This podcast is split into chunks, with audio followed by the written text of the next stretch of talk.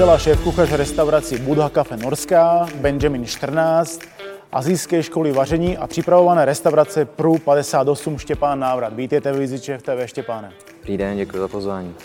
Sám jste se označil a označujete za gastrokretena, používáte ten eh, hashtag taky na Instagramu. Proč to? No, protože to je krásný výraz. Myslím si, že jedním dnem bude velmi slavný a spousta lidí se za něj dokonce i postaví. A určitě vás zajímá, proč. No, Takže ten hlavní význam je v tom, že já jako gastrokreten se, když se jdu dobře najíst, tak neřeším pouze, jak ten talíř hezky vypadá a jestli bude dobrý na Instagram, ale řeším i spoustu dalších chutí, jako například, když eh, tam je neoblíbená ingredience pro mě, to jsou třeba houby, laníže a různé tyhle ty textury. pardon, vy máte neoblíbenou ingredienci laníže? Ano, protože někdo moc s nima neumí vařit.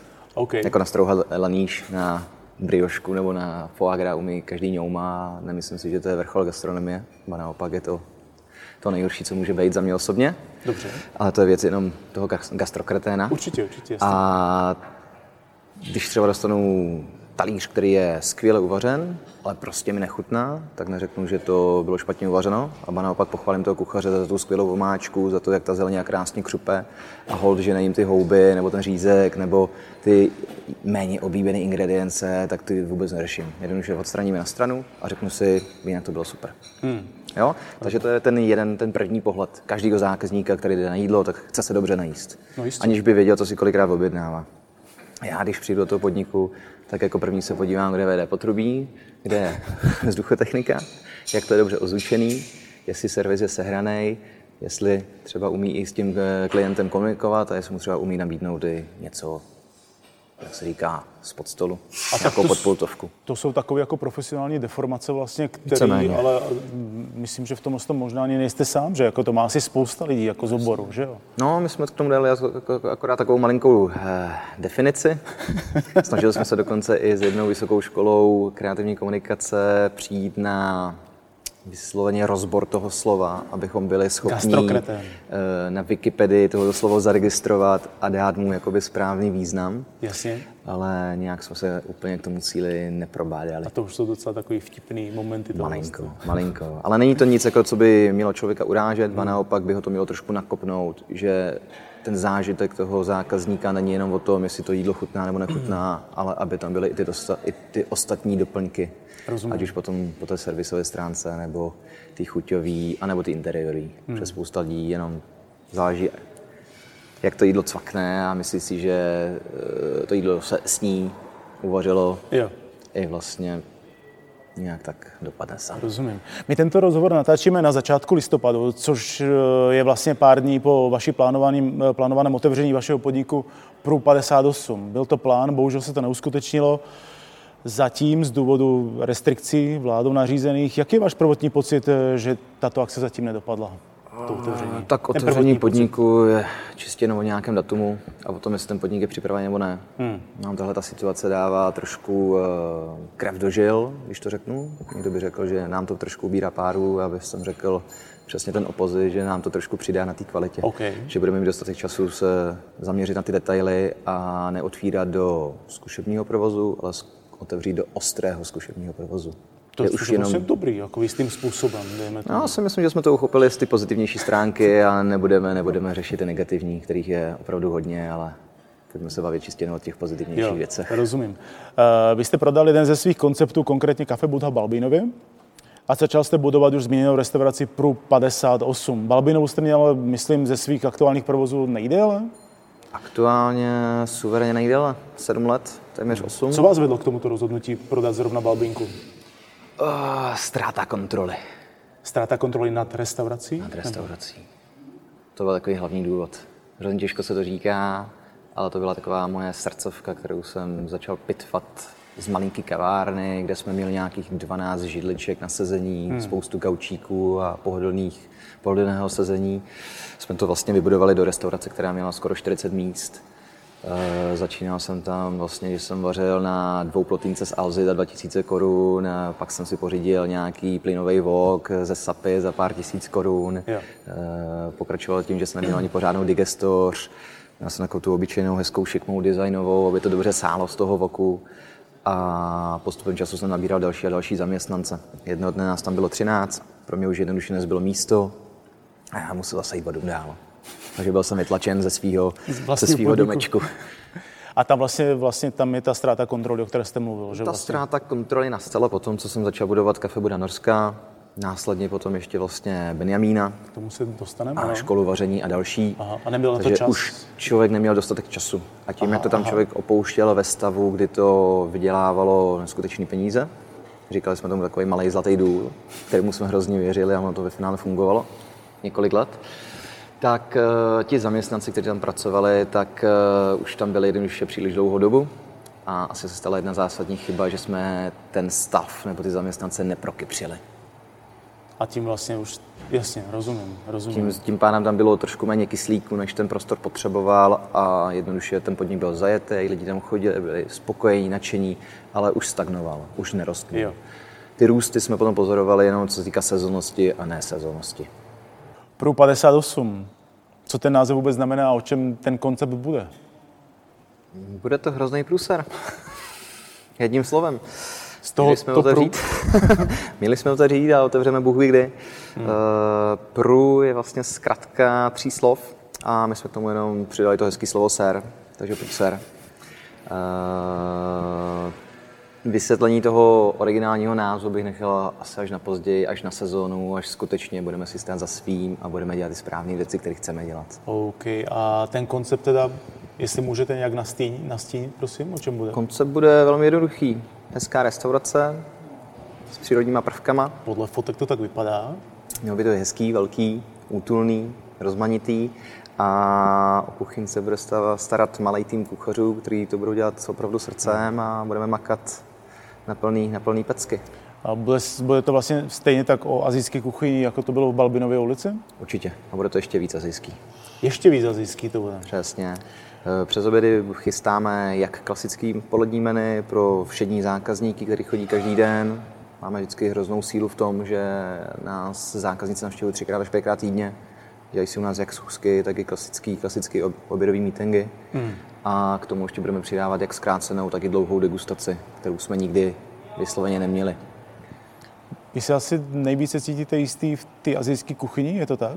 Mm, dneska už úplně ne. Člověk, se, člověk okay. se nějak rozvíjí a vyvíjí, ale je to věc, kterou už dělám v podstatě od svého mládí.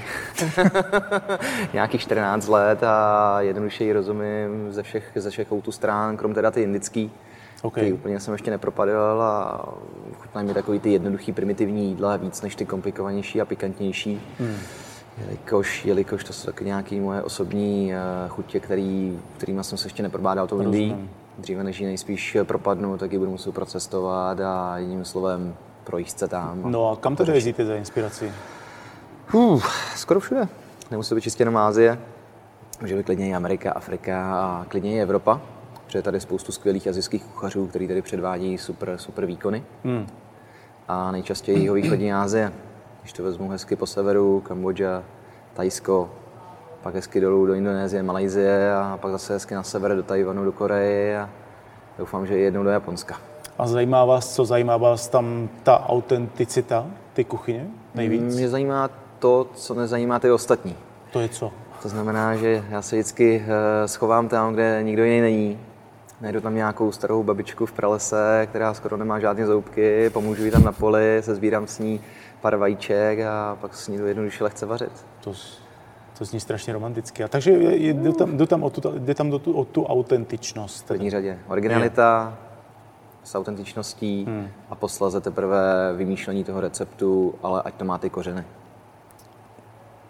Vy jste v roce 2018 otevřel zcela odlišný koncept, pokud bereme ty azijský, který jsme, který jsme teď zmínili, restauraci Benjamin 14, která má vlastně chef stable o deseti místech. A po roce jste se objevil v průvodci Michelin Guide. Čekal jste to? Nečekal. Nečekal. No se o tom povídalo, že tady budeme dobří, ale... Povídalo se, že budete dobří. Povídalo. Povídalo. A jednoduše se to stalo. Byli jsme tam velmi rychle, po pár měsících provozu nás rovnou zařadili, což nás jako nakoplo a říkali jsme si, jo, příští rok dáme hvězdu. Já jsem vždycky kluky trošku mírnil v tom, že hvězda není všechno, že v první řadě je potřeba, aby to ekonomicky fungovalo a uh, jedním slovem ten podnik stál sám za sebou a měl jasnou tvář. Hmm. Um, Odrazil se vlastně tenhle ten úspěch, pokud to tak můžeme nazvat, eh, i na rezervacích? Bylo i znásobili se? Mm, určitě ano, neřekl bych, že znásobil, ale procentuálně třeba to vzrostlo v nějakých 15 až 30% Potom vyhlášení Michelina je to automaticky rovnou o 30 až 50 hmm. na jeden měsíc. Se to očekává, ano. ty lidi z ničeho nic dostanou takový ten impuls, hele, tam musíme zajít, už se o tom zase mluví. A pak to zase a pak to zase lehce, jak, jak se říká, padá. Nicméně nám to získalo nějakou zahraniční reputaci, kdy jsme získali i hmm. další skvělé recenze od velkých blogerů, ať už to je ve Španělsku, ve Francii, Itálii nebo i Anglii. Mm-hmm. Že ty lidi rovnou nejedou do Prahy s tím, že půjdou, já nevím, tady se najíst někde ke Karlovu mostu, ale půjdou do Vršovic, do takové ty uh, lehce hipsterské části Prahy a vlastně, ochutnají, ochutnají vlastně něco, co ani sami nečekali. Proběhl tam nějaký kontakt s tím myšelinským komisařem? Tak prvotní kontakt vůbec žádný nebyl.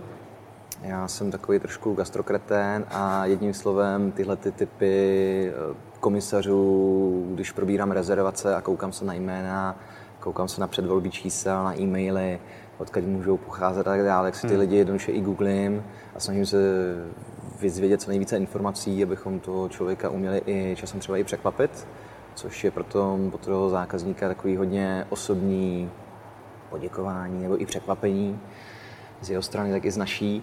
A jedním slovem, měl jsem asi nějakých 12 typů na toho komisaře a ono to na po 12 vyšlo. A on se vám pak, jak jste ho poznal? No, prvotně jsme ho moc nepoznali, říkali jsme si, jo, to je on, to je on. Ty jako přišel sám. Jednoduše přišel sám, udělal si rezervaci, přišel jako první, dal si takový to obvyklý pití, bylo tam pár dalších nápověd, které jsme tak nějak jako odhadovali a už jsme hmm. si šuškali v kuchyni, tyjo, to je ono, to bude průser, to bude prdeli, budeme se potit a co, co uděláme špatně a tak dále, budeme mu vařit lépe než těm ostatním. Já jsem řekl, ne, buďme v klidu, tak pojďme si dát teďka panáka a jednoduše uděláme stejný servis jako vždycky. Prostě můžete být král, můžete být prezident, hmm. ale prostě v mý restauraci jste u mě doma a vždycky budou všichni zacházení stejně. A co bylo dál teda? Tak co bylo dál? Když to teda byl on pan si jednoduše, pan si jednoduše počkal, až všichni zákazníci vedou z restaurace. Eh, jedním slovem při finišování a úklidu kuchyně nakráčel vesele s úsměvem do kuchyně, zamával na nás nějakou kartičkou a my na něj zírali, co se děje, co, zase, co nás tady otravuje. nic. A přišel, přišel velmi vřelý chlapík, ve svetříku 1,90 m, celkem hubený, plus minus 50 let a začal nám tady vykládat o tom, odkud je, jestli, jestli nás to zajímá, jestli máme zájem to slyšet. Hmm. Eh, začal koukat doleva, doprava, nahoru, dolů, jak tady, jak tady vaříme, jak to vypadá u nás a zrovna byl takový veselý den, kdy eh, dva šéf kuchaři zrovna byli nedovolený, Pavol i Tomáš, a já jsem zrovna umýval nádobí a s Radkem jsme zrovna uklízeli a Krásně jsme si popovídali, komisaři jsme dokonce doporučili pár restaurací, kde by měl třeba zavítat. Bohužel do ani jedné z nich nezavítal. Okay, aha. Dodnes, ani o dva roky později. Aha. A doufáme, že jednoho dne se to třeba změní a ty restaurace, které jsme mu dali ty typy, tak budou velmi osobní a třeba se k nimi dostane. To je hrozně zajímavá zkušenost, protože mm, mnoho provozovatelů restaurací doteď vlastně netuší, kdo, kdo je navštívil. Aspoň to tak tvrdí teda a vy jste s tím měli úplně takhle, jakoby dokonce i jste si s ním měli možnost promluvit. Mm, já tomu říkám, když se člověk zajímá o svůj podnik, tak vždycky je to na základě toho zájmu. Hmm. Takže pokud budete s těmi zákazníky mluvit, pokud si budete ptát na různé názory, jak to cítí, co jim chutná, co nechutná, co by třeba zlepšili, co by naopak jakoby zase vytáhli, že bylo nejlepší, tak eh, tím zájmem vlastně získají daleko, daleko lepší zpětní vazbu a zároveň získají i to, že ten člověk to třeba může být on. Což ale zase musíme říct, že ten koncept toho chef stable k tomu, tomu jakoby víc nahrává, že ta 100%. komunikace je jako je to snažší a to byl, to byl od jak živa náš princip. My jsme nechtěli prachovičovou restauraci, kde se nají 30 lidí a všichni dostanou nějaký prezervativní talíř. Ale my jsme chtěli prostě, že to jídlo některý budeme finišovat před tím zákazníkem, chci nebo vyslovím vyžadu potom šéf kuchaři, aby šel před ten stůl, aby jim řekl, jak to, jak to, jak to jídlo připravil, jak ho udělal, odkud má tu lokální ingredienci a podobně. A to jsou základy naší restaurace. A má Benjamin 14 ambici mít hvězdu? Mm, není to podmínkou. budeme žít i bez ní. Jo, to je diplomatická odpověď teda. určitě jsme nikdy nešli do toho, že otevřeme takhle úžasný podnik a budeme mít hvězdu. Hmm. Není to priorita. My jsme zmínili předtím eh, vlastně ty azijské koncepty, které vedete a které byly ještě před Benjaminem a teď vlastně už vlastně pro 58 i po Benjaminovi. Eh, ten Benjamin je vlastně zcela odlišný projekt, nebo zcela odlišný koncept. Daří se vám jednoduše takhle přeorientovat na tuhle tu kuchyni z ty azijský? Nebo jak to vnímáte? Musí to dařit. Kdyby se to nedařilo, tak tady dneska nesedíme a nepovídáme si o tom. Eh, je to občas obtížný, jelikož eh, v každé kuchyni máme jinýho šéf-kuchaře nebo jiný, jiný kuchaře, hmm. jiný tým. Eh, každý vaří podle nějakých receptur, podle nějakých chutí. Naše podniky nikdy nebyly úplně stejný, vždycky, vždycky se lišily. Ať už to je lokalitou, tak i tou, tím typem té kuchyně. Vždycky to byla Ázie, Rozumím. ale teďka jsme se vrhli, když to řeknu, takového česko-francouzského fine diningového stylu a jednoduše to funguje občas dostávám teda pěkně za uši od kuchařů, když eh, mi říkají, že ty chutě jsou až příliš moc výrazný Aha. a podobně. Takže trošku to mi trvá nějaký, nějakou malinkou chviličku, než se hmm. přetransferuju na ty jednodušší evropské chutě, ty český, než ty azijský, které jsou kyselý, sladký, pikantní, pálivý a, a hořký a koncentrovaný a jo. extrémně, extrémně výrazný, což mě vždycky hrozně baví, protože přitom směju, když to, když to jídlo konzumuji. Eh, Benjamin 14 eh, si zakládá výhradně na lokálních surovinách. Jak moc lokálních? Těžko říct. ne, je to taková ta, zá, taková ta základní ingredience. My se snažíme dělat lokální věci, které se přestaly u nás v restauracích vařit, jelikož byly, jsou složitější na přípravu, Třeba. je potřeba si s, s nima více vymazlit. Ať už to je řetkev k doule, rakitník, já nevím, tyjo, teďka za hlavě zrovna libeček, Mm-hmm. Takže to Takové ty jsou... věci, které poslední dva, tři roky se objevují v těch kuchyních, v těch restauracích lepších a pracují s těma zapomenutýma ingrediencemi. třeba osobně miluju, miluju angréž, miluju kedlubny, eh, čistou chuť řetkvičky. Já nemám potřebu tu řetkvičku jako přetvářet do nějaké fermentace nebo do nějakého kimčistu, když řetkvička sama o sobě je naprosto perfektní, jenom potřebuje k tomu dobrý dip. Rozumím. Ehm, jakou kuchyni tedy Benjaminovi vaříte? Jak byste ji pojmenoval?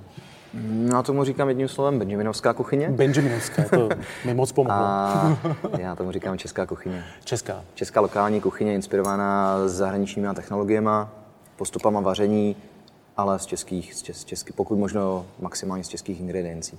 Vy vedete azijskou školu vaření, to už jsme zmínili. Eh, přemýšlíte v souvislosti s Benjaminem právě i nad kurzy, které by reflektovaly tento styl vaření? Určitě ano. Dokonce jsme už i několikrát eh, měli, provozovali.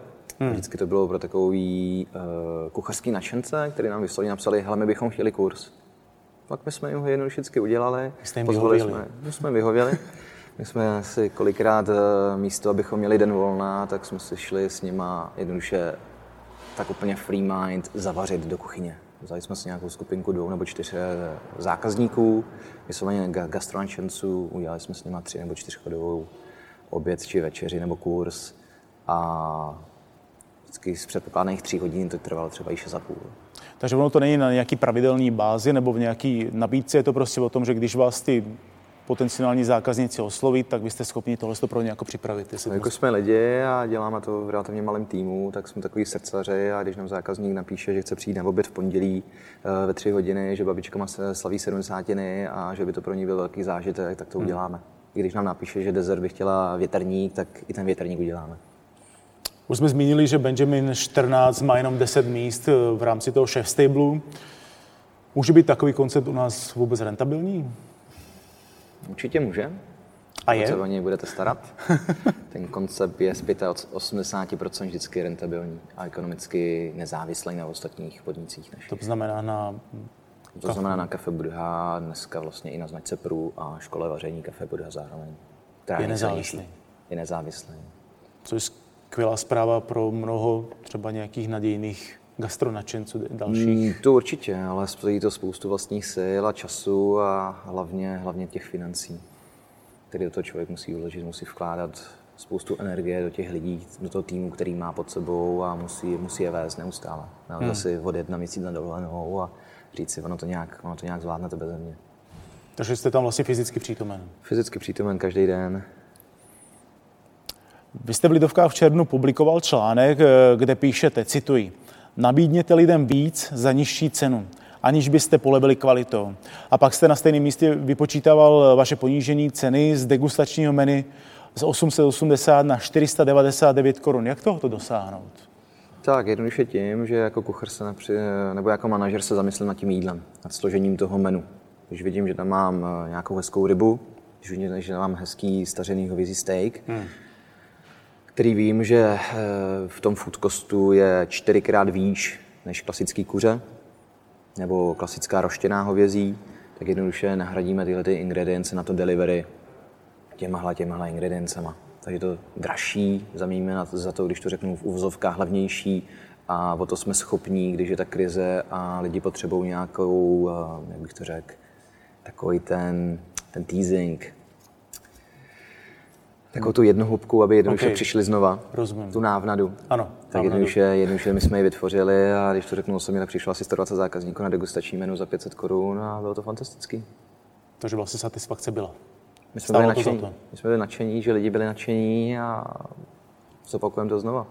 Dále jste v článku mluvil o nevraživosti mezi českými kuchaři. Myslíte si třeba, že restrikce kolem korony a kolem existenčních problémů obrousí tyhle ty hrany? Hmm, dobrá otázka. Uh, upřímně ani moc ne. Určitě to některým vztahům přidá, některým to zase ubere. Hmm.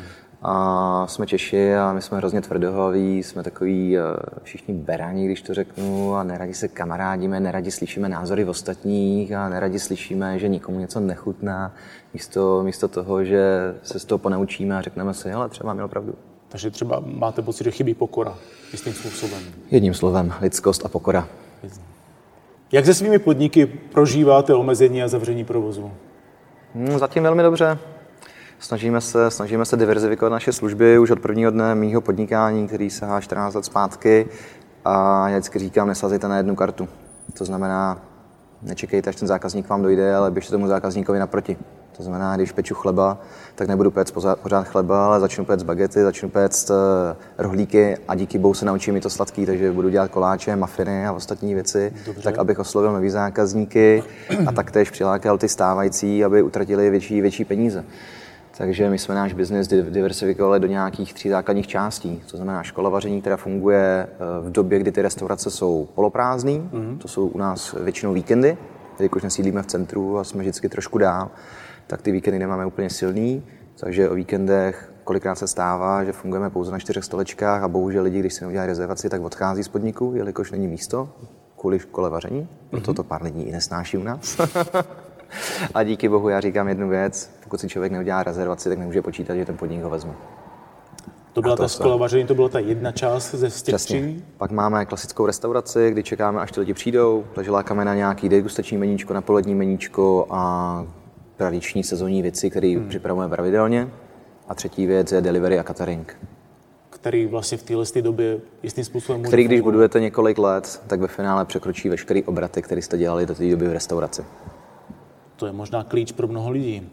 Také jste uvedl, že byste rád spolupracoval s podniky, které, a teď cituju, opravdu vaří, nejenom kupují polotovary a ohřívají je.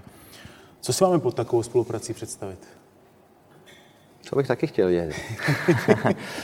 Eh, to takový trošku zapeklitý. Eh, já bych je rád potkal ty lidi, rád bych jim poradil, jak to dělat lépe, proč to dělají špatně. Myslím si, že v tom jsem trošku schojivavější a upřímnější než kdokoliv jiný protože nejsem zrovna ten kamarád, který je bude uh, brát za rameno a klepat na něj a říkat, hele, děláš to dobře, pokračuj v tom. To, že vaříš tady řízek a bramborový salát je naprosto úžasná gastronomie. Uh, takže jednoduše já bych zavřel 5800 restaurací v České republice a ponechal těch 300 dobrých, aby měli narváno od rána do večera a ty lidi ochutnávali opravdové jídlo. Tak vám moc děkuji za rozhovor. Uh, hostem Viziče v TV byl Štěpán Návrat. Moc děkuji Štěpáne a se daří. Mám taky. Hezký den.